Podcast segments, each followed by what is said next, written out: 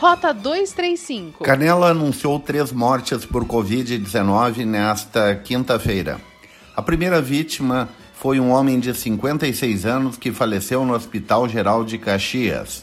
Conforme o boletim médico, o paciente possuía comorbidades relacionadas a diabetes, hipertensão e obesidade. No final da tarde, o Centro de Operações de Emergência de Canela recebeu a informação de outra morte no Hospital Geral de Caxias. Trata-se de um homem de oitenta e três anos que tinha comorbidades relacionadas à hipertensão. A terceira vítima foi um homem de sessenta e nove anos que tinha comorbidades relacionadas a problemas cardíacos e diabetes e que estava internado no Hospital de Caridade de Canela. A morte ocorreu na terça-feira e foi o oitavo óbito de residente no município. Sete dos dez melhores hotéis do Brasil em atendimento são de Gramado. O ranking é do Traveler's Choice dois mil e vinte, realizado anualmente pelo portal TripAdvisor. A medalha de ouro é do Vale de Encanto, um hotel que tradicionalmente frequenta este tipo de avaliação.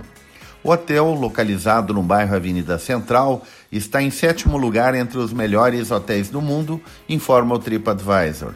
Já a medalha de prata em atendimento é do hotel Fioreza e Quero Quero, enquanto a medalha de bronze é do tradicional hotel Rita Heppner. Na sequência vem o hotel Pousada Tio Miller, em quinto lugar, Michelini Hotel Tricô, oitavo lugar, Estalagem Santo Bertos, em nono lugar, e o Hotel Bangalôs da Serra, em décimo lugar. O Parque dos Pinheiros, em Gramado, teve seu registro validado no cadastro do Sistema Estadual de Unidade de Conservação. Isso possibilitará ao município receber recursos do I C M S Ecológico Estadual junto à Câmara Estadual de Compensação Ambiental, além de receber da Secretaria Estadual do Meio Ambiente a infraestrutura, apoio técnico e acompanhamento na implementação da unidade.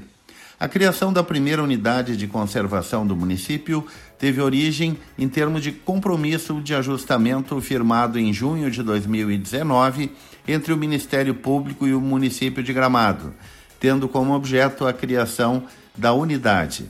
Agora o município realizará a inclusão do Parque dos Pinheiros no Cadastro Nacional de Unidades de Conservação, o que possibilitará a inserção nas políticas públicas nacionais de conservação e oferecerá visibilidade para concorrer a editais de fundos nacionais e até mesmo internacionais de meio ambiente.